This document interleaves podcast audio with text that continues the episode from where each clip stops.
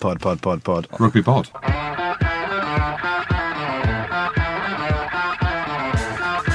Hello and welcome along to the Rugby Pod, brought to you in proud partnership with Guinness. It's our last episode of the year, and as tradition, we're aiming for the Christmas number one. We finished up runner up in the last two years. Um, so there's a few things that you can do that would really help us if you want us to see us go one better. Uh, the first thing is make sure you've left a review on iTunes. It's massive. Two, make sure you subscribed uh, on the iTunes. And finally, give the pod a share. If that's on Facebook, Twitter, Instagram, we'll send it out to your WhatsApp group and let's try and get the pod to where it belongs. You sound so, it sounds so desperate, Andy Rowe. So desperate. Please help us. Numbers have gone down. I saw the podcast and he got to number eight last week. I mean, I don't know why. I Well, don't that's know what the actually a lie, Jim, because um, as I've just shown Look you, at him biting. as I've just shown you, Joe Marler was in. It was an outstanding podcast, and we're at number three last week behind Robbie Savage and Andrew Flintoff I like them. I like them ones. and the Guardian's Football Weekly. I actually think them two were significantly better than uh, the one with Joe Marler last Listen, week. So. uh, loads of good feedback on, on Twitter and social media. that you media. retweeted every single one of them. Because I thought Joe was amazing, and Jim is just bitter. I enjoyed it. I listened to it. So I was in South Africa and I listened to the podcast back and I actually lolled.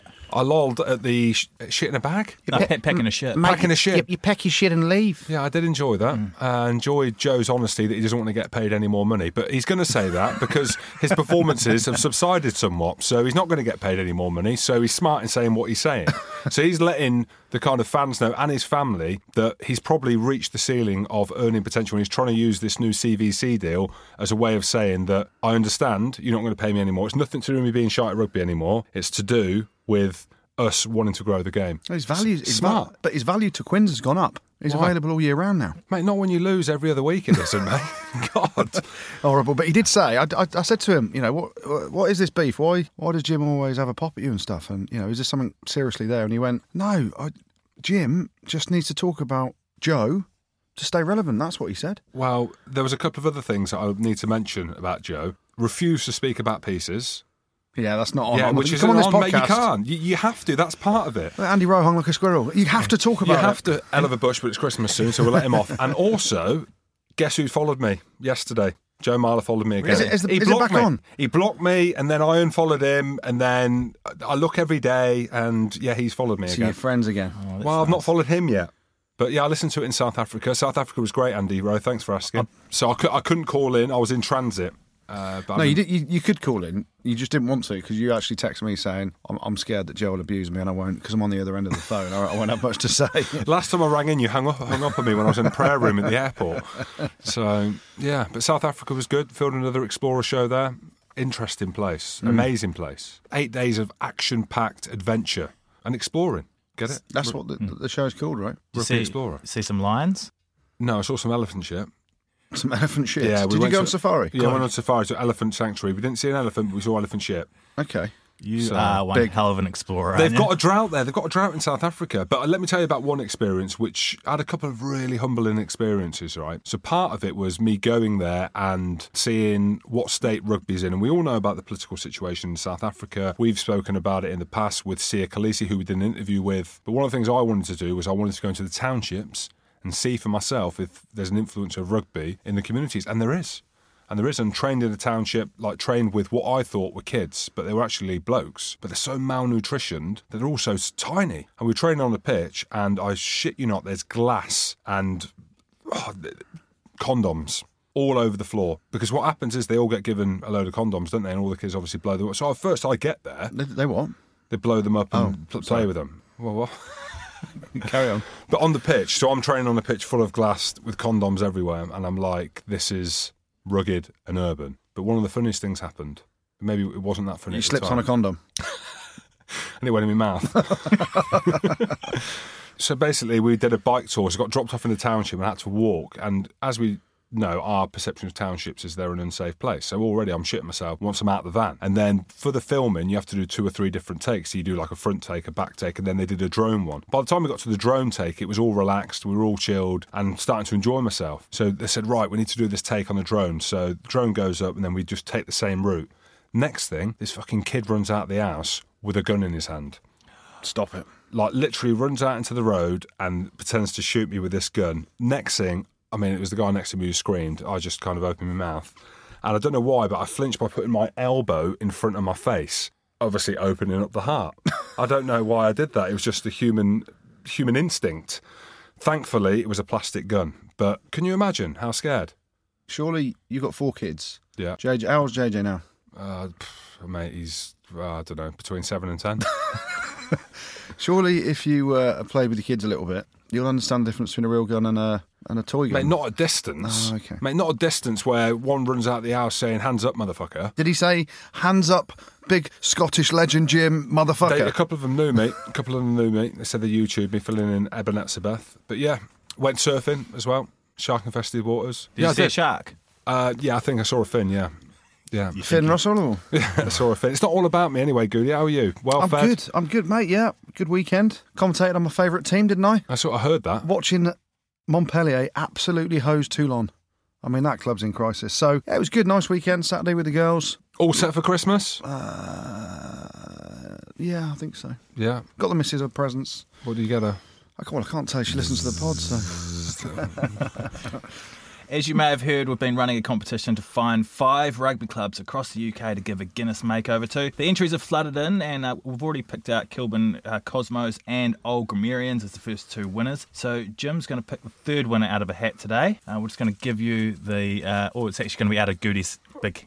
hands, Sweaty, hairy sweaty hands. Oh, there's a bit of chicken kebab left in there as well. Look at that. So you're going to pick one out now. He's reaching. I hope into- it's in Scotland. How good are Scottish teams at the minute? Oh, okay. We're close to Scotland, I think, in what I'm saying. Gosforth Rugby Club. Is that up in Newcastle? Well, that's Newcastle, Jim. Well, that's- It's close to Scotland, but it's still in England, so pipe down. Well, mate, there's there's arguments over whether Newcastle is Scotland. No, no, Newcastle's England. Yeah, but you know what I mean. Gary Graham was on. Most listened to podcast, by the way, with Gary Graham. Was it really? The number one listened to podcast. You're welcome. It was the questions, I think, that we threw at him. You're hmm. welcome. It was the questions. Uh, we've all got a, a present to open up. Secret Santa. Do you want to? Do you want to get into that? Yes. Um, yes, let's do it. Okay, so shall I open mine first? Or do Yeah, you wanna- go first, Jim. You got three. What is it, Jim? 365 reasons to be proud to be Scottish. Am I in here? Is that why you've got me here? 365 reasons. You've got to find a reason to be proud to be Scottish. There's only 365. I've got one here. I've got one in July on page 123. He is the greatest. The greatest Scottishman of all time is Jim Hamilton, 1000 cap.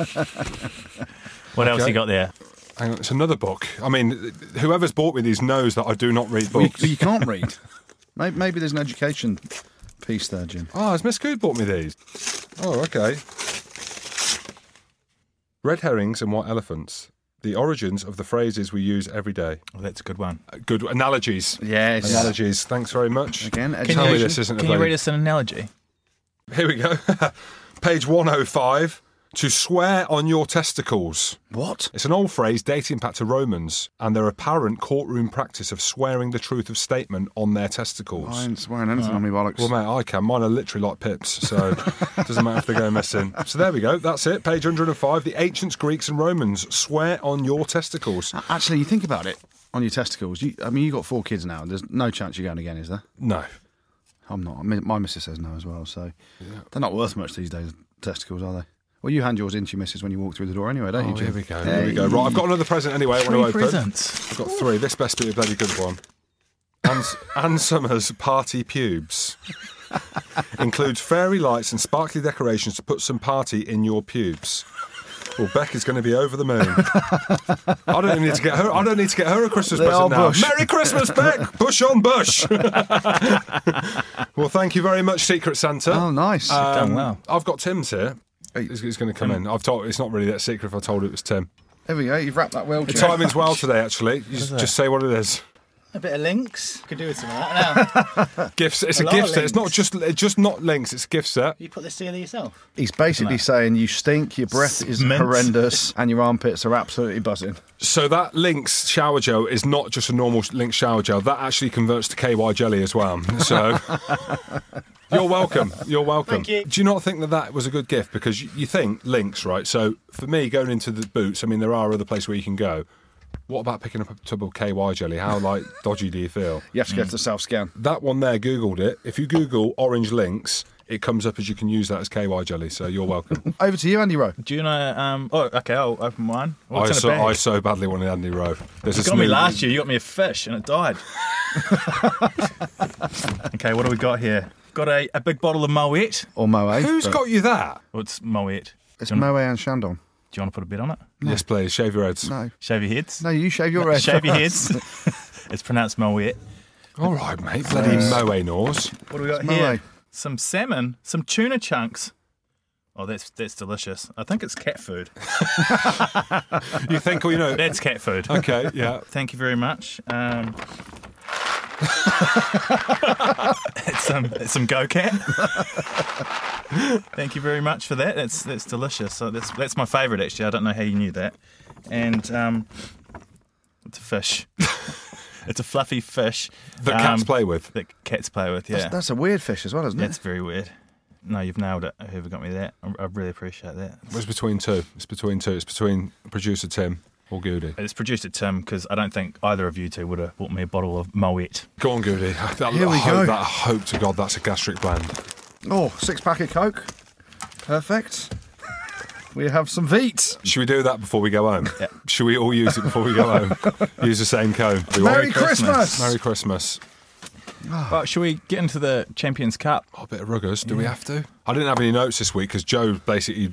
He killed your notes, didn't he? What do you mean he killed them? Why is he copying my notes? So I'm busy anyway. I've been busy not putting notes down because I've had to write a rap song that's going to be released separately, Tim. Yeah. So I've wrote a rap song, so I've not been able to do my notes. So oh, shall I give you the first line? Okay. So I'm back. It's Jim with a brand new rap. It's Christmas and Joe Schmidt is spooning his cat with a peel back. That's the first two lines. Oh dear, that's going to be so good, but so bad in the Okay, same you time. wait. I've got two pages. Oh, Okay. You talking about Joe Schmidt and his peelback? Oh, no, dear. that's my peel back. Oh, or is right. it? No, no, that, I meant Joe Schmidt then, yeah, because that's how it reads. Right, well, let's get into some Champions Cup action. Now we'll start with Pool 4. Leicester um, went down to, to Racing and Ulster had a win over Scarlets. What do you guys make of that? Which one?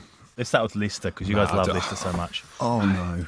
Well, let, let's be honest, right? And I saw someone on Twitter came at me a little bit about this, and you, Jim. And obviously, people are, you know, Leicester. It's the worst run of results since 1975. Uh, they're not in a good place. You know, people are talking about bringing another coach in to help out Geordan Murphy, defence coach, whatever it may be.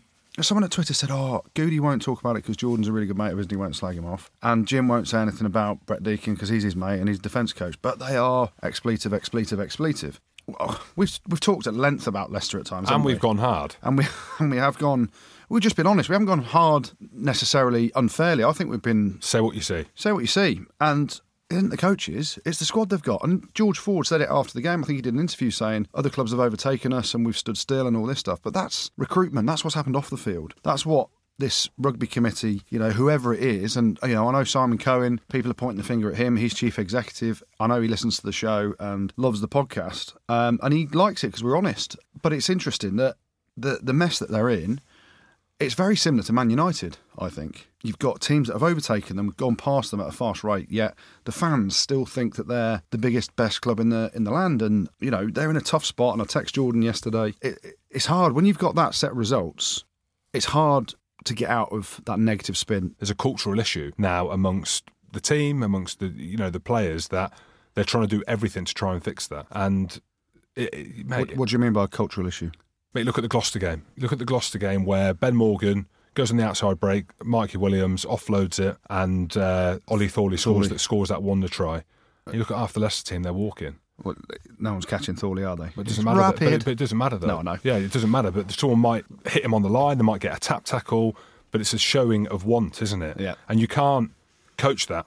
It's either in you or it's not. Yeah. And this is a conversation that I had with Brett Deacon, who's uh my best mate, coaches the defence. He is living and breathing it. He is devastated. I thought we were best mates. Or is he devastated you're his best mate? Yeah, probably that as well. but I him, mate, he is dark as dark comes Yeah. to the point where I'm actually worried about him because it's his life. You know, so he's been catapulted through fault or design to coach the defence. He's a smart coach, but ultimately your players have to lead it. Yeah. You're on the pitch, you've got one on one tackles. Look at the three tries that Racing Metro scored at the weekend. They're one on one tackles. Yeah. You can have all the defensive. Oh, we want to get off the line. We want to stop the offload. We want to smash him. Finn Russell goes through offload, and that's it. They all die. They, and you know that's the end. They, you know that from then, from that line break, the way that Leicester have played, that even if they do stop them a bit further, that Racing are going to score because their heads are down. That's a cultural issue. Mm. That isn't a coaching thing. And you're looking, and we saw Tom Youngs when they played against Gloucester, he's flying into everything because the club matters to him, the badge matters to him. I'm looking across it now as a Leicester fan and desperate for them to do well because our friends are coaching, it's their livelihood. If Brett gets sacked or Geordie gets sacked, where are they going to go?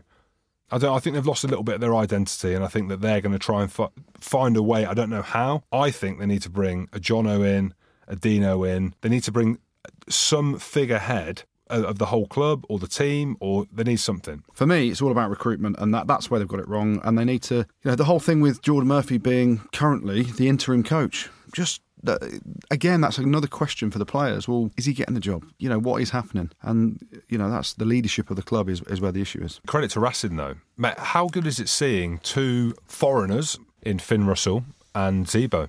They look happy. They look very happy, don't they? Mate, uh, Finn Russell is, uh, and I've always said it, he's an unbelievable fly-half. He ain't Um, phased. If it, like nah. he missed a couple of kicks to touch, drop that high ball, he ain't bothered. He's smiling, He ain't he? bothered, mate. He's got the Lambo in the in the drive in the drive in Paris. Not many, many people have a drive because obviously they live in apartments. He's probably got a drive, white Lambo. he does not give a shit. Yeah. He was brilliant. And Zebo, again, he looks like he's having fun. And when you're playing with Nakarawa and Vakatawa and all these quality, quality offloading players that get you over the game line, it must be a pleasure to play it. And, you know, Racing are serious contenders again. They've made two of the last three finals. They're four from four in their group. And, you know, Racing are serious contenders and they play some good stuff. And Ulster are looking good for the runner-up position after getting 10 points out of 10 available against Scarlets. Well, I don't think it's fair to say they're looking good for a runners up position because they'll still think they've got Racing to come over at their shop, haven't they? Um, so they'll still back themselves to potentially win that pool. They've got to go away to Leicester. Leicester are out of the competition now, but the game against Racing at uh, the Kingspan Stadium will be phenomenal because Ulster. What about their turnaround? You know, we were talk- Unbelievable. we were talking about them last year and the doom and the gloom and all that stuff too. They make some decent signings. You know, Billy Burns come over from Gloucester, Addison, Dan McFarland's the one as well as the a coach. coach, yeah, phenomenal, and they're you know they're now definitely in the mix. Well, we can have a chat with one of the men who's been starring for Ulster in recent weeks. Will Addison's on the line. How are you, mate? Yeah, good. Thanks. How are you guys? Yeah, we're good, mate. Uh, apparently, you're you're in a car right now, aren't you? Coming back from Ireland Camp, is that right? With Stuart McCloskey, is that right? Yeah, my partner in crime, Stu, is just in the passenger seat here. We've just been down to Dublin for for two days camp and then back up the road to sunny Belfast just now. I don't imagine you're in a Ford Escort. What what are the wheels you're driving in? Uh, I had my my mum was pretty much acting as my agent over the summer, so she managed to negotiate a car into the deal. So I've got a little Beamer at the moment, which is doing the job. Oh, nice, nice, good on you. So you've been yeah, so you've been in Ireland Camp in the lead up to Christmas. What's Joe Schmidt thinking there? Um, I think it's just a bit of like a, a gear up, really, just making sure that we're, we're going into, into provincials this next three weeks, just kind of uh, giving us a dressing down, making sure we're not going to batter each other too much leading up to uh, to the internationals in the in uh, the Six Nations time. So have you actually done any training today, or was it just meetings and a, a bit of chat from Joe?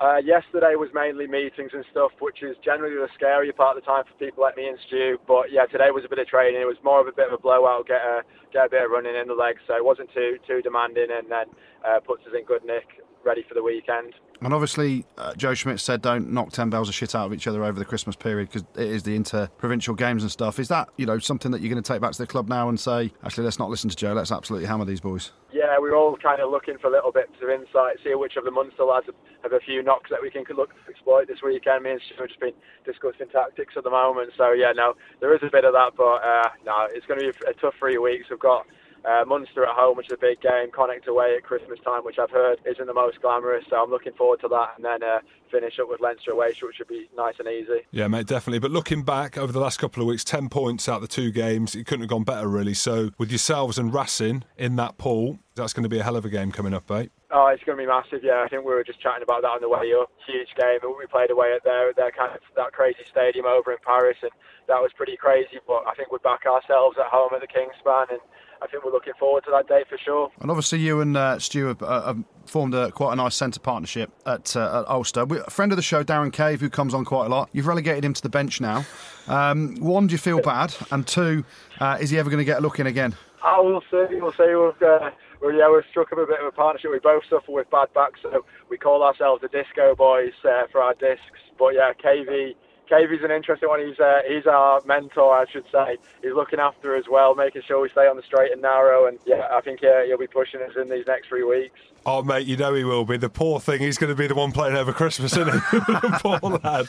Just give him Connacht away, he'll love it. Exactly, um, mate. Just um, just a talking point because we, we, me and Goody were chatting before about how well Ulster have gone. We had uh, George Clooney on as well uh, at the beginning of the season, but just talks about Oh, the yeah. transition. So you coming into the club, you know, last season was uh, was a bad season for Ulster on all fronts. Like obviously it was well documented, but how has it been for you coming to the club? And obviously Dan McFarland as well leading that. How's it been for you coming into that squad? Oh, it's been class. Yeah, the first few weeks I just got a good feel. I had a great experience at Sale with a great group of lads there, and it was very similar coming in here. All the lads were very welcoming, and I kind of uh, Dwayne Peel was a good mate of mine from playing with him at Sale for four years, and uh, he was the guy who kind of made made first contact with me and. I knew the style of rugby that Peely played as a player, and I knew what he'd be looking for as a coach. So yeah, I knew that it was going to be the type of rugby that I would like, and then off the pitch as well, the Glads are class. So no, it's been really brilliant. And then Dan came in at the end of the pre-season and kind of added that extra bit of experience, a bit of nous that we probably lacked because we're quite a young team. And yeah, I think we've got, we're starting to go from strength to strength. We're probably not the finished article or anywhere near it at the moment, but we're starting to get some wins uh, on the road and at home. And yeah, there's a good feeling about the spot at the moment. And then just looking back at your time at Sale, um, obviously, you know, you were born in Cumbria, you play for England uh, under 20s with the likes of Henry Slade and Sinckler, etc. But did Eddie Jones get in contact with you at all, or was it literally just a case of Ireland really want me and I want to be wanted, so I'm going to go over there and, and make a, a stab at international rugby? Yeah, there was little little bits of contact uh, over the years when I was at Sale, but nothing too major really. And a lo- there was also contact with with Joe here and there as well. So for me, it was kind of just about playing well for Sale week in week out, and I tried that as as best I could, but I always kind of came up with injury. And I think I had the opportunity to come over this year, had a, a chat with Peely in probably April time, and he was aware I had a clause in my contract. And uh, Steve Diamond at Sale was really he was really great with me with that as well. That he he helped put that clause in there because he knew how aspirational I was, and he knew that I had this in the in the back of my mind. I wanted to do it as well. So no, I had a great support from Sale, and then I also had a, a good bit of interest from Peely, which was nice, which kind of helped it all come to fruition. And mate, lastly, we've just done our secret Santa here. You can imagine some of the gifts that we're getting handed out. Absolutely ridiculous. What's it like now in the professional game? It, have you got a Christmas party lined up where it's what goes on tour stays on tour, a bit of Christmas jumpers or not? Is it literally backs to the wall and Paul Caves? He's just literally training every day, waiting to play Connor. Yeah, no. I think Stu was saying that he had Cavey and the Secret Santa was going to get him a tackle shield, which I thought was a bit unfair. But Mate, he's out of contract, the poor thing. Oh, horrible. Have you got a Christmas Yeah, party no, or not? Yeah, we've got a Christmas do this weekend after Munster. We've got uh, a, a bit of a do on Saturday. We've got uh, Secret Santa this week at some stage as well. So uh, yeah, there's there's plenty of that. I think you, like you you guys know, you've got to have the social side. It's got to be good off the field to make sure you can play well on it. So uh, yeah, no, we've got all that catered for us. Um, and last thing, obviously, uh, Jim's a massive fan of Belfast, especially uh, a young uh, person called Tiddy Von Tramp. Have Not you? young, she's about 80. But Okay, yeah. sorry. Have you, uh, have you, you or Stu ever bumped into Tiddy Von Tramp on a night out in Belfast? I haven't, but Stu's nudging me saying that Saturday could be the night. I don't really know what that means. But All right, well, best of luck for the Um, rest of the competition and enjoy Christmas, mate. sweet. Cheers, guys. Enjoy. Cheers, bro. Cheers, mate. I think done- it- how well's he done? since Mate, he's awesome. He, he got man of the match in the maybe the first or second game that I commentated on uh, in the Pro 14. Uh, mate, Ulster for me, and again we've got a couple of friends in the show. Obviously, poor Darren Cave. He's definitely Mate, Connacht the away. Christmas, mate. Mate, that's what happens, mate. It's what happens. That's why they're having their Christmas do this weekend. They're Smart, like, the yeah. Shags are going to Connor, Connacht. mate, it's like you know, literally, we send them out. If they don't play well because they're, they're hungover and they lose, which could happen, we can say that they're not going to play again and they're out of contract, so we're not going to contract them. But um, mate, I'm, I'm a big fan of Ulster because Stephen Ferris, good friend of the show, McFarland again, and Titty Von Tramp. It's a city that I love. You, you love every city, don't you, Jim? I love it. It's like you've got you got good mates. I'm a traveller. I'm a rugby explorer, mate. Get You it? are. Some turnaround from Ulster, though, isn't it? In terms of like what you said then, both on and off the field last year was an absolute. I'm trying to think of the right word for it. you- Mate, there isn't. I don't think there is a shocker. word. It was a shocker. It was a shocker. Yeah. Shit show. And you know, just to turn and like you said, Dan McFarland came in two weeks before the end of pre-season, and we've seen other coaches come in late, late doors and not have an impact at all, and actually the clubs get left behind a bit. But he's obviously a phenomenal coach. Mate, he's very good. Should we have a look at uh, Pool 2? Go on then. the Champions Cup. Um, Who's in Pool two? I don't know any of the pools, you know. Well, wh- what game were you at on Friday? I was at the Exeter Gloucester game, Gloucester Exeter game, Gloucester Exeter, and where was that? Kingsholm. And what pool was that in? That was. I'm glad he's- he's Yeah, turned I up, don't, done- I, I don't even know. Paul, too, we were just speaking about it there. you, you just said No, you don't I'll even tell you why. I'll tell you why. I know. Tim- no, no, no, Tim through the window I know put his why hand as up and well, said because two. Martin Bayfield, who was on there, was like, "We're going from Kingsholm to the Kingspan to talk about the other game." So I did know. I just my mind goes, but it's all these bloody numbers, right, writing a rap song, fucking Secret Santa, not seeing the kids. Like, I mean, it's just me heads are muffled. When Munster were, were nailed down to win that, Paul, and Gloucester were looking good for second until the weekend. Well, it's interesting. Friday, we we spoke on the phone on Friday, didn't we? As you were on your way to Kingsholm, I said, "Good, give me some, give me some inside knowledge." I've been in South Africa on safari and He literally did. He's like, mate, what's? I haven't watched any games yet because I've been away. What's gone on? What's happened? How did Exeter lose to? I hate you. Look at you.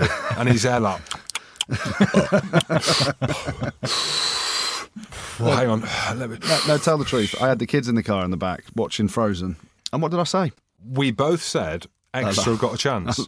I said I can see Exeter winning tonight, and they did. And it, it wasn't close, was it? Gloucester were awful, mate. But it was the, it was the flip reverse of what happened last week. Zero intensity. Scrum got absolutely Hosed. hosed. yeah, Exeter were good. They went back to the old school. Mm. And I, I mentioned, I know they've only lost two games leading up to that, but the amount of injuries they've got, I'm going to try and reel off a few for you. Sam Simmonds. Yep, Fuck, who else is that? that's one. Cowan-Dickie. Yep, that's two. Jack Nowell. Woodburn. Jack Nowell. Jack Nowell. We haven't spoken about Oh, him we, on should, live oh, show. we, we should tou- we should touch him on there. Go on. Jack Nowell was injured. He came to the live show last Thursday Did, in, in? Soho with the Budgie Smuggler boys. Oh, he necked about four pints and he was like, oh, oh, you've never been to, second time in London it is. I'll tell you what, a million quid, you can get a massive house in Exeter. I ain't coming back here. See you later, boy. And off he goes. I've got to get my train. And he's necked about four pints and off he went. Uh, Good but yeah, lad. he's out injured. Top boy. Yeah, top boy. He had, What, his what, missus, he had his missus jeans on. what was he doing in London though? Well, this, this is the thing. Some some might say working with some sponsors. Others might say Saracens. visiting Saracens. Uh, no, he signed up for Exeter, I think. Good lad.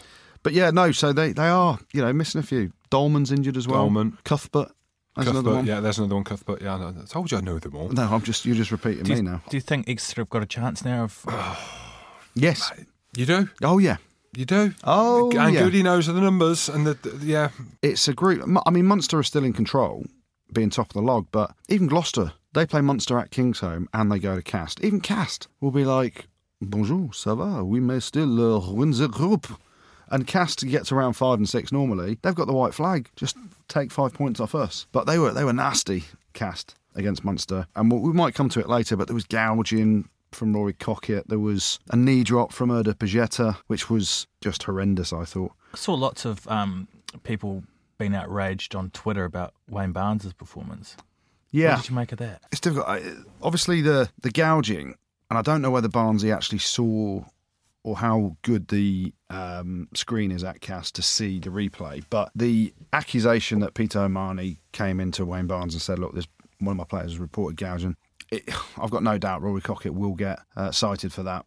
And there's a bit of previous there with what happened with Ashley, your mate Chris Ashton in pre-season, and you know Rory Kockott is your ultimate wind-up merchant. You know when you play against him, eh, scrum half who's physical, plays like a bit of a fourth back row, if, if you will, and you know will get in people's faces and, and wind people up, and that's what Castres were doing all game. The, the the difficult one for me is you know the two-footed knee drop that Erda Pagetta went in when Conway was sliding in, and when you're sliding to get a ball, you can't slide knees first, and that's the one that I thought Barnsley got wrong. That I'm not saying it should have been a penalty try because Conway might not have been able to pick it up if he'd have hit him normally, uh, but he's he's double knee dropped him in in in the back pretty Seen much. that loads. Marrow's done that loads Yeah. as well. Marrow used to like try and slide through and kick the ball through. Yeah, Th- th- This is my bugbear with ruggers at the minute. You look at some stuff like the seatbelt tackle, and next thing, oh, the crowd are going mad. But nothing, no one even flinches when they see that. And it's one of them where it isn't about, oh, you know, let me just try and cause controversy. I'm looking at that. I'm thinking, you can fuck someone up like that. Mm. Do you know what I mean? Mm. Like, as in, it could be a stud to the face, um, it could be a knee to the temple. It's, it's Oh, well, I, th- I think Conway missed. Did he miss the island tour? he, did. he, he got knee dropped in again. Yeah, he got knee dropped going for the corner. Mm. And but that's what wingers do now, don't they? It's kind of as as they're going in, it's got you committed. May as well just give them a nudge as well on the way through. You know what I mean? So if you're mm. you're getting away with it, ne- then if you're the winger running in next time, well, not even a winger or a centre, but it's usually the wingers in the in the corners. You think you're it, thinking you? twice, aren't you? Yeah. You're thinking your ball, just pass it back mm. inside You over get- the shoulder. You get knee dropped. but it's half. a bit like Barnes is a quality ref, isn't he? Yeah. And I, I was just disappointed he didn't really look at the knee drop. yeah, You know, that was a crucial, crucial moment in the game um, for Munster. I know, I know, I know he's gone back for the, the tip tackle. I think it was, was the tip tackle on O'Mahony. yeah, O'Mahony, yeah. Um, uh, Munster lost that game because they missed four kicks at goal. Some of them were difficult, but you've got the game in your own hands when you've got four shots at goal that you only knock one of them over and you win. Uh, and I've been there as a kicker loads of times when you have a bit of a stinker. And I think Carbery missed three and um, Conor Murray missed a long ranger. But it, there are question marks over those two incidents in the game, which could have definitely swung the game in favour of Munster. Well, the other pool where everyone is beating everyone else is pool five, but one team did move ahead a little bit from the rest of the pack this weekend with a great win on the road, and we can hear from their boss right now. Edinburgh head coach Richard Cockerill joins us. How are you? I'm all right, thank you. How are you? Good. I'm good. Richard, it's great to have another Scottish voice on the show. Uh, you're a big, you're a big listener of the podcast as well, aren't you? A secret listener, I Oh. should say. Of course, Jimbo. Us Englishmen have got to stick together. You know that. Oh man, I don't know what you're on about. You said at the live show last week, Jim, you're English, so obviously Cocker's listened to that as well. I'd had a few beers because Edinburgh won this weekend. I'm Scottish again. Ah. Um, Cockers, we'll get into a bit of ruggers, mate, because um, that's why we're here. We're called the Rugby Pod. Mate, what a win uh, up, down in Newcastle, up in Newcastle for us, but down in Newcastle. Just talk us through what you made of the game uh, and what Dino and Wellesley were like to you after. Yeah, oh, I mean, it was obviously a good win for us. An important, important game to win because of the table, um, and we hadn't won away from home in a long time. So look, we, we played pretty well. We deserved to win. Um, it was a, a big result for us and puts us in a, a really good uh, place to, to qualify out of the group with obviously still two big games to come, Toulon away and Montpellier at home. But uh, the boys played well. Dino and Wellesley were Dino and Wellesley. They weren't very pleased to lose, as you'd expect. But uh, now they've got uh, some uh, important league games coming up, so I think they've got one eye on that. To be fair to them. And then just going back to the game, Cockers, how are you, my old friend? We all know that you were losing at half time. There's been reports that there was a, a heated conversation at half time uh, amongst the players and yourself, and uh, there was obviously a marked difference in, in the performance in that second half. We've been in changing rooms together, you and I, with Jim as well, where we're not necessarily all agreed on everything. Did the teacup go out the window? Was it all Cockers going mad and it, it got the result you wanted? No, not really. Just that we just we knew we thought that we played just within ourselves a little bit. We had a lot of territory, had lots of opportunities to probably take more points out of that half, and um, just didn't want us to sit back and um, and just go through the game, not taking those opportunities. So we just addressed a couple of things, and look, we've got a good set of boys. They're really good players, um, and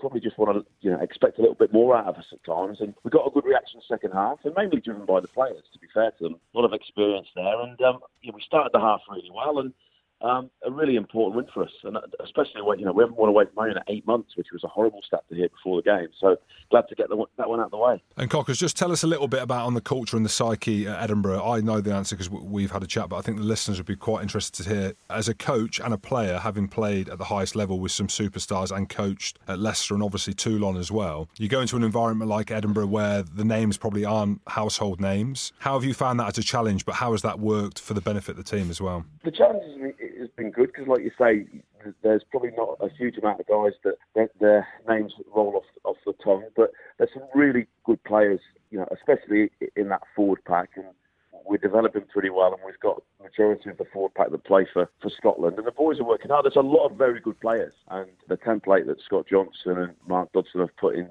put in place with myself and Dave Rennie, with Greg obviously heading up the national side. Hopefully, there's some good coaches there that are getting the best out of the out of the players. But um, we've had to address a few things at Edinburgh. We're starting to get a good hard nosed work ethic around what we do, um, and hopefully that's showing on the field. We're, we're becoming a hard team to play against, and we're getting some good results against some big teams.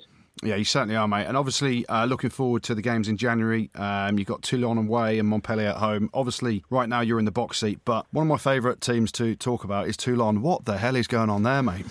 Since you've left, it's gone downhill. oh, yeah.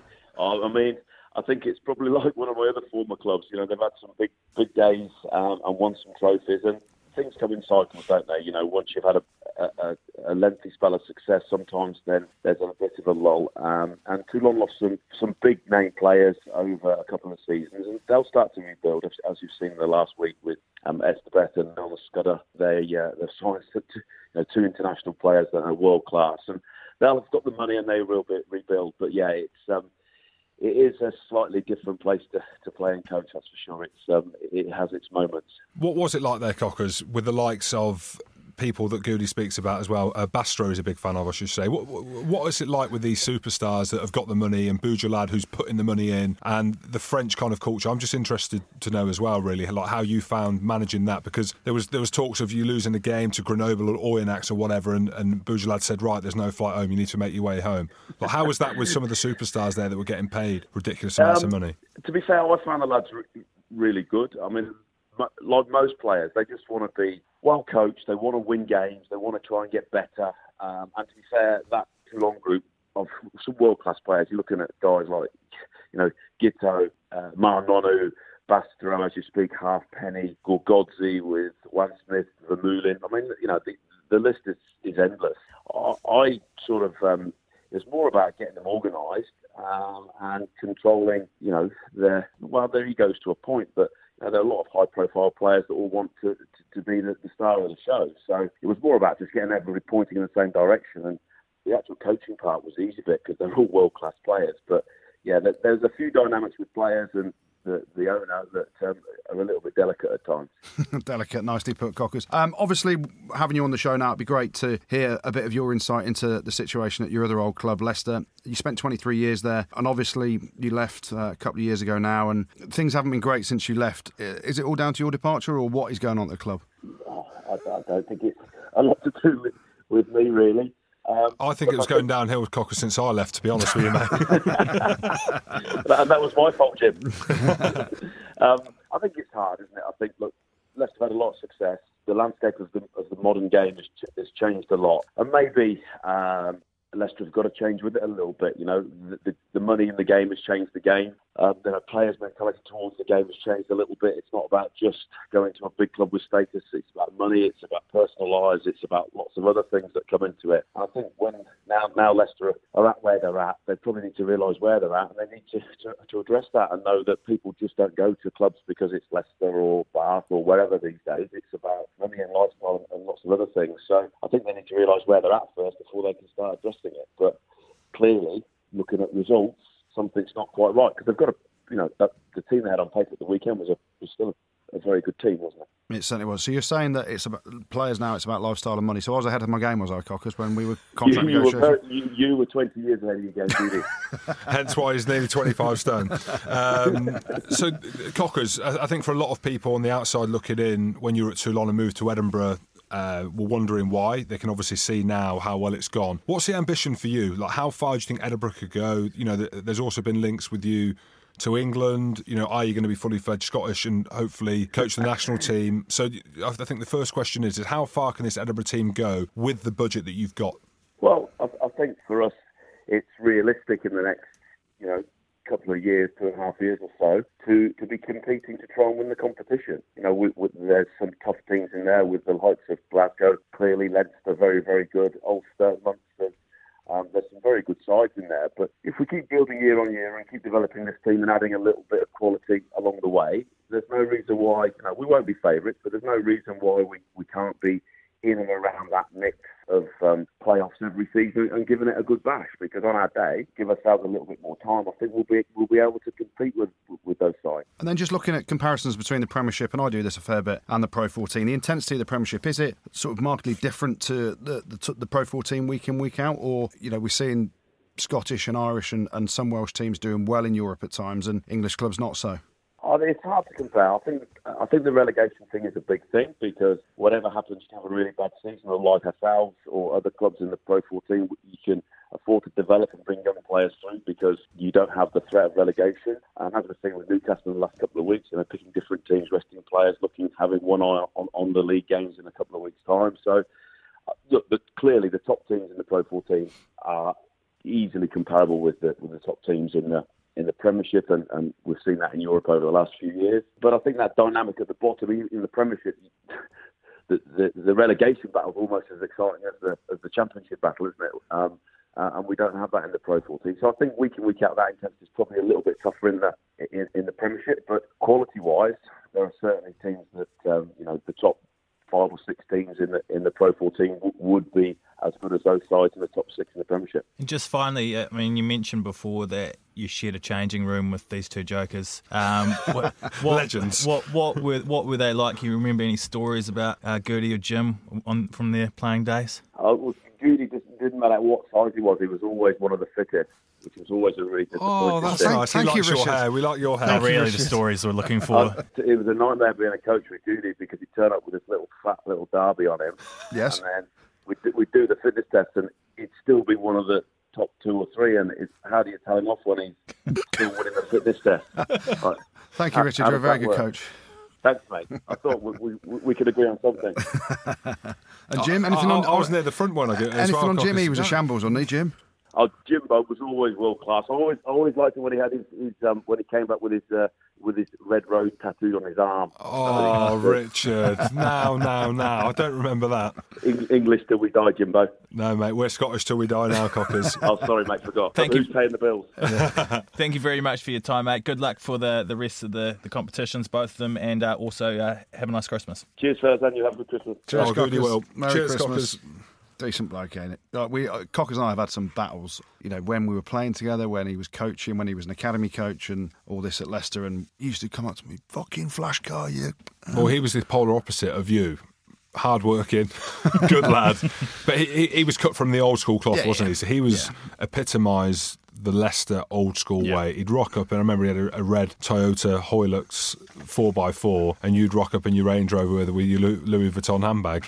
And he used to, I remember, like, he used to rile him. But if you played well at the weekend, Yeah. he was fine. But Yeah. it was a lead up to that. But but he's brilliant. Like, look at his coaching now, and, and obviously having spent 23 years at Leicester, and how must have been very tough that conversation that when they've asked him to leave because he's poured his life and soul into it. Yes, he went to Clermont for a couple of years, and you know he was a hugely successful coach. And people, one of those things that now you go Richard Cockerill, Edinburgh coach. And it's, you live in the here and now in, in sport, don't you? So people forget how bloody f- successful he was at Leicester and, and the records and, and the championships that he won as coach. Phenomenal. Um, Mate, he and- was, he was awesome for me. Yeah. Like, literally, he, you know, and I've spoken about my time at Leicester and we piss about on here, but if it wasn't for Leicester and it wasn't for Dean Richards and it wasn't for Cockers, I would never have had a rugby career. Like, they literally looked after me in terms of. You'd have been in jail, wouldn't you? I, I reckon, yeah, there's a good chance I could have been in jail. If it wasn't or, for Mrs. G- Mrs. Good or Hollywood. Dino, Yeah.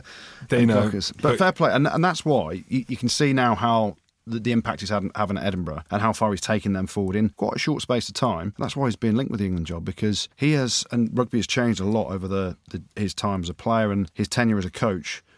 Changed massively, and he's changed with it for for the better. He's a, you know you speak to a lot of people. and There's a lot of people who've got a massive amount of respect for him, and I have as well. Mate, if you look at players, right, it, all you want is a bit of honesty. And Yep. like Goody said, mate, he's hit him straight. Look at your flash car, look at your belly. Hits you honest. He just wants people who go in, work hard, play hard, want to learn, and he tells you straight. And I think there's nothing more that you, you, you want. Hmm. He, he'll never lie to you. And that's why I think Edinburgh, because the Scottish players historically, traditionally, culturally, they want to work hard, they want to get better, and you get a coach like that, you marry them in together. Edinburgh are going to win the European Cup. Yeah, come on! Oh, you're an Edinburgh fan now, are you? Hashtag always Edinburgh, There mate. I told go. you, I've always hashtagged always Edinburgh. Pool three, it looks like Glasgow and Saracens are probably just going to hose through there. Another couple of wins for those guys. Uh, Saracens uh, over the Blues and uh, Glasgow over Lyon. Yeah, Farrell weren't happy. He got interviewed after the, the game. I mean, the conditions were poor as well. Yeah, it's a tough but, game, But it? they're talking about performance. Yeah. Like Sarries and Mark McCall the week before wasn't happy with the performance. You know, Farrell said it. You know, that isn't the level that they expect of themselves. And it's no disrespect to Cardiff, although it probably is a little bit. you know, mate, Cardiff dug in. Yeah. They just didn't take their opportunities, did they? Yeah, I, I, they didn't take their opportunities, and there was a couple of things. They, they should have taken the three points to go into the lead. They went to the corner. That was a massive turning point in the game. I think Saracens were always going to be good enough to win that game. And you talk about champion teams. They, they went down to 14 men, defended, nullified Cardiff, got up the other end and, and got some points. And that, you know, that was deflating for Cardiff. But, you know, they got away with a couple of things, Saracens do. And it's like anything, the luck is with you when you're that team that just believes you're always going to win. And we talked about it with, you know, they're unbeaten in 22 games. They, they rock up for every game thinking, it doesn't matter who we're playing, we're winning. Um, you know, last game they lost was Leinster in the quarterfinals last year in April. That's donkeys years ago. Whereas the flip side, you look at Leicester, they're rocking up at every game Oh. Goody, leave it. And No, I'm just saying- I'm just saying, Leicester and You Toulon. compare it. They're rocking up every game thinking, I can't see how we're going to win this game. So Saracens. That's know, what we Sean, were like with Scotland.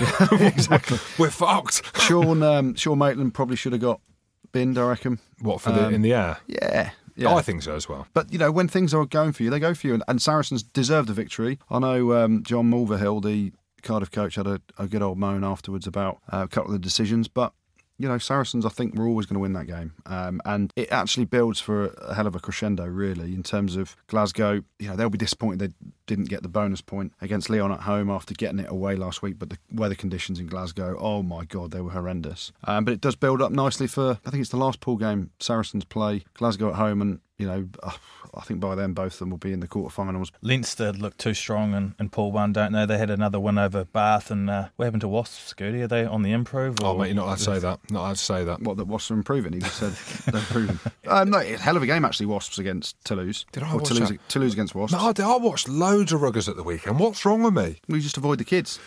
Well, how good's Kolbe? Cheslin. Cheslin Kolbe. Slick feet. Yeah. He is unbelievable. Because he's tiny, isn't he? His footwork, his explosivity off the off the deck is you know, his footwork, his step, he's phenomenal. And you know he's been a real find for Toulouse as well. But what about when he goes in at scrum half and he's literally triple step, off you go, straight through the middle? the one that I saw, he's ducked under about three tackles. Yeah. I'm like, at some point, someone's getting sent off for having him round the head. You're not allowed, oh, you shouldn't be allowed to duck.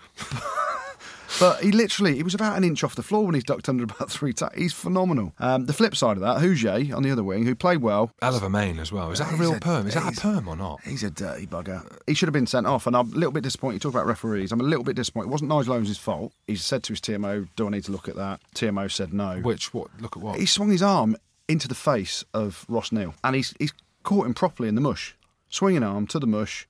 And Huget's a big lad. Ross Neal's a big lad as well, as in height wise. You know, you're talking about outlawing tackles and wanting a seatbelt. It was a swinging arm to the face. Yeah, Uge. How's he got? And I tweeted, how's he got away with that? But Toulouse are, you know, they go to Leinster in round five, I think, and Leinster will, Leinster will dust them um, because Leinster are a phenomenal team as well. But Toulouse will make the quarterfinals. I Who's mean, going to win it? Leinster, do you reckon? Well, No, I reckon Racing got a chance. Yeah, Leinster, Racing, or Sarries are the three. Those, those three are the three three favourites for me. I'm going to go Edinburgh as well. I'm going to throw Edinburgh into the mix. Why are you laughing? Have you guys got any rumours floating around at the moment? Well, I wanted to pick Goody's uh, belly button on this one. it's, so it's, a, it's a cheesy one. why? I'm sure it is. Does your belly button smell? No, I mate, I shower three times a day. Mine really smells. I don't know Oh, why. you know that. Horrible. Oh, yeah, baby well. What are you doing that gets your nose down there? Well, I obviously can't get my nose into my belly button. Can you get your nose into your belly button? Well, I'll just pull it up. Oh, of course, yeah, easy. Anyway, um, so I wanted to pick your belly button on this. Yeah. Elliot Daly, I said that he was off to Sarries. You're like rubbish. You're getting all aggressive Nah, to the mate. point where you literally you toupee on the toupee toupee on your head is flopping around and like your nipples are not- literally it's not- vibrating. it's not a Why? toupee. It's it's sewn in. So, tell me why you got so annoyed, and tell me now why these r- rumours are gathering momentum. Well, there is. Ah, It's hard to talk about it. Why really. is it hard? I don't think it is hard. Why is Well, it hard okay, to talk? first and foremost, when, when is a, another Premiership club allowed to speak So, to another? Goody, Prem- oh, no, that- no, no. That's yeah. answer my question. What? It doesn't matter. It does matter. But that isn't for us to decide. It's good that they're talking now because it gives us stuff to talk about What before is- Christmas. What is the rules? January first? Right. So what? So Elliot right. Daly's in contract. Okay. So why why are you getting all funny about it then? I'm not. But I'm we, not giving funny about it. rumours. We're giving rumours in September, and you ain't arsy about them. Hey, listen, I'm, you know, Wasps means a lot to me. Okay. I'm an employee of the club. so I'll just take that as. as Oh, there's a rumour that he's going there. There's a rumour, you know, that he's got a clause in his contract about if the training ground's not at a certain stage, and there's, you know, the, there's debate uh, about the legal position of that. Obviously, we've seen developments in the training ground proposition. Smart that the way. Elliot Daly said, right, I'm going to leave if the training ground isn't sorted. Next thing, breaking news from the Coventry Evening Telegraph. Old Leamingtonians. Old Pissporians, you can have our stadium. We'll give you a grand just to say that we can. we are nowhere. How long is it going to take? What's the chief exec's name? Nick Eastwood. So Nick Eastwood. Oh, it'd be six months, a year, ten year project. Smart. Hey, mate, the thing, the thing is, with uh, you know, all jokes aside, players don't leave clubs because of training grounds. Because just to let you know, whoever's going to Saracens, old Albanians, that ain't the best training ground either, is it? The only decent training ground in the land that you could go to and go, this is unbelievable, is Farleigh House, House, Bath. Um, How nice is that place? yeah, but again, you know, you're not signing for a nice training ground. Some people do. Like, who, who does though? Like Cocker said earlier, you're signing for cash And you know, it sounds brutal, it sounds ruthless, but it's the truth. You know, if you're offered 500 grand at one club and 300 grand at another, what are you going to do? What are you going to do in any walk of life? You know, what are you going to do if you're on a 30 grand a year job and then you get offered 60 grand a year? You're off. You're well, going to the. I, well, we need to look at Andy Rowe. You're in the rock and roll showbiz Mm, world right. of recruitment. Yeah. What would you advise someone? You look at the 50 grand job and you think, is that a good team to work for? Is it a team that's going to enhance my, my career or is it going to be a one year deal where it goes to shit? I'm with you, Well, mate. ain't- Yeah. You ain't leaving for a one year deal, are you? you Thank you for that There- there insight. are Thank you for that insight for the great. listeners who might be leaving their jobs. don't deal with Andy Rowan recruitment. Andy spreadsheets. Should we uh, look at any other rumours floating around or Well, there's chat of um, at Leicester looking at a defence coach. Two coaches that I've been coached by actually. Uh, Brad Davis when he, good? he was Wasp, very good coach. mate. Really? I could not speak highly enough of Brad Davis. Is he a northerner? Uh, no, he played rugby league as an Aussie. Okay. So he played a lot of rugby league. I used to love him. So we used to have uh, when we were at Wasps. it- He's got false teeth at the front, right? And we might come on to some false teeth chat later on uh, after your little escapade down at, uh, at Gloucester. 180,000 impressions on Twitter. Cheers, mate. So anyway, Brad Davis used to rant and rave on the touchline, and in a good way. So give, giving out orders about defence and trying to, you know, a lot of the time defence is all about noise, isn't it? So he's adding noise from the touchline, and, and we're on BT Sport for a game, and he's like, "Fucking go there," and his teeth just drop out on camera like that. So we got it, and every time he'd all, always pull up clips, and we just get the defensive um, at the end of the defensive review, we'd get the analyst just to stick that clip on. Everyone's crying. We laughed day after day after day. Simple jokes. Keep your teeth You in, Brad. Uh, but Brad's a br- honestly. I if- reckon he's front front runner. if I was Leicester, I'd give him the job tomorrow. Uh, I wouldn't. I'd give it to him today. Uh, but he's at Ospreys, obviously. You know, there's, a discussion to be had if, if, if that is even true. Well, the thing is Um, with Brad Davis, he's at Ospreys, but Shaun Edwards is a consultant there as well, which Yeah. is a bit weird. Yeah. But Ospreys' defence is good. It is a good Uh, defence. Dave Ellis as well. Coach. Oh, I've heard of him. Uh, he used to coach France. Coach at So he was the French defensive coach. Northerner again. Of course. I think he's coaching Kenilworth or something now. Kenilworth. Kenilworth Ruggers. Oh, Pistorians. I mean, Kenilworth to Leicester Tigers. I mean, it ain't far geographically. You, uh, I was going to thought, thought you were going to say, yeah, quality wise, you're horrible. no, I said it's not far geographically, but it's a long way in Mate, terms George of quality. working, mate. He's working hard. Stop being horrible. But we've got no more rumours because they can't talk to clubs now till the 1st of January. So. Paddy Jackson can. Apparently, he's jumping ship from Perpignan, who are destined for the Perp drop. poo. Perp and poo. Perp and Poo going to Lyon. Who else you got? Dan du Preez. There's three du Preez, isn't there? I- I've heard all three are going to Leicester, or they're in talks with There's a couple of them at sale now, aren't they? Mm, so I've heard all three potentially. Yeah. Again, it's just a rumour. It's not 1st of Jan. The big one, Handré Pollard. Chat of him going to Bath post World Cup. Does that mean Priestland's off? Mm. Freddie? Methinks Priestland. See you later. He's out of contract at the end of the year, Priestland. Is it? Um, so he could move somewhere else. And it's this France. He'll go to whole, France. it's this whole merry-go-round. I don't think he'll go back to Wales because? He's not done, but he's almost he done. could, he's a good player, Priestland, but uh, he, he's the player in Wales that everyone jumped on his back. It was always his fault, um, which was harsh because I think he's a quality player. And, you know, he's, he's had a few injuries, so he's got to take a look at the best contract for him, not necessarily for international rugby, but for his life. So we shall see. But Handré Pollard to Bath. The Good, the Bad, the Ugly is brought to you by Budgie Smuggler this week. If you're looking for a Christmas gift, check out budgiesmuggleruk.com for some fun ideas and follow them on Instagram to check out their latest smuggling news. Just enter the code RugbyPod for free shipping and make sure you order by Friday to get everything in time for Christmas. The Good. As ever, plenty of Good this week in the world of rugby. We're going to start this week not in the Champions Cup, but in the Challenge Cup. And Bristol's, Bristol's beating La Rochelle 13 3 away down in France. It's very difficult to go and win in France, whatever competition you're in. Uh, it's a credit to those boys. But then let's go back to the Champions Cup and talk all things Saracens. Again, they roll on 22 games undefeated on the spin. Uh, a phenomenal achievement. Again, beating Cardiff in control of that group. Racing's performance over at Welford Road, sprinkled with stardust. The likes of Finn Russell, Simon Zebo, Vakatawa, Nakarawa, all stars in their own right. A brilliant performance. Some paper thin defence from Leicester at times, but you can only play what's in front of you. Quality from Racing winning away from home. Toulouse showed that they're one of the teams in the running for the competition this year, and some of the attacking play between them and Wasps at the weekend was outstanding. And I'm going to talk about Wasps because they're in the good this week. Oh, of course. we have are. to. We have to. Yeah, you got to, mate. They're Did- in dire straits. now. I don't mind. I don't mind. Did you see Willie le Roux's try? Elliot Daly. Talk about Elliot Daly. What a break. Absolutely rinses. Saw that. Rinses the Toulouse defence. We go length of the field try. How many other teams scored a length of the field try in the rain this week? Not many. Wasps, great try, Willie le Roux, but it hasn't got the good. The good this week goes to Leinster and specifically Johnny Sexton. Thought he controlled the game beautifully. Uh, Leinster roll on in Europe. The champions absolutely dispatching Bath. Their attacking game, their all round control is phenomenal, and they are the team to beat in Europe. So the good this week goes to Leinster. My favourite team. Great.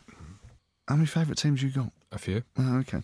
Uh, the bad. We'll start off in Romania, of all places, rugby union. Uh, Saints game was cancelled. Um, rugby in Romania in December. Not a surprise, it's snowing, uh, but they rocked up and the pitch was covered in about five foot of snow, so they couldn't play. But credit to all the Northampton boys. They were actually trying to dig the snow out of the at the airport as well, trying to get the plane up. Well, can you imagine? Like, there ain't nothing worse. Like, be honest, they've gone to Romania and they're thinking, I reckon I'd rather eat a can of cat food than play over in Romania. They've got there, the game's cancelled, knowing that they've got to dig the plane out and knowing that they've got to go back there and play against the Romanians. And and the, the the upside of it is when you do get back, you've got to play for the Shags, the Wanderers. They've all been, they've all been picked for the Wanderers for Monday Here we Night go. Football. Well, mate, they need to run out. They need to run out. That's what Boydie says, and picking me nose, Sam Vesty wants as well. They do. Uh, so that was pretty bad. The re- game got called off. We'll see what happens there. Uh, Leicester, eight straight defeats in all competitions. Their worst run of results since 1975. Not a good place to be at the minute, Leicester. Uh, but that's not the bad. The bad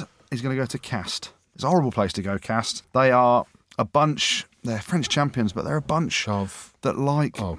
to rile people, shall we say. Loads of pushing and off the ball incidents. nothing wrong with that, mate. Ralliers, yellow card. Uh, uh, Nothing wrong with yellow cards. well, it was a tip tackle. He nearly landed on his Oh, head. you can't there do that. You can't do that. You can't do that. Erda, Urdapilleta with his double knee slide into Conway.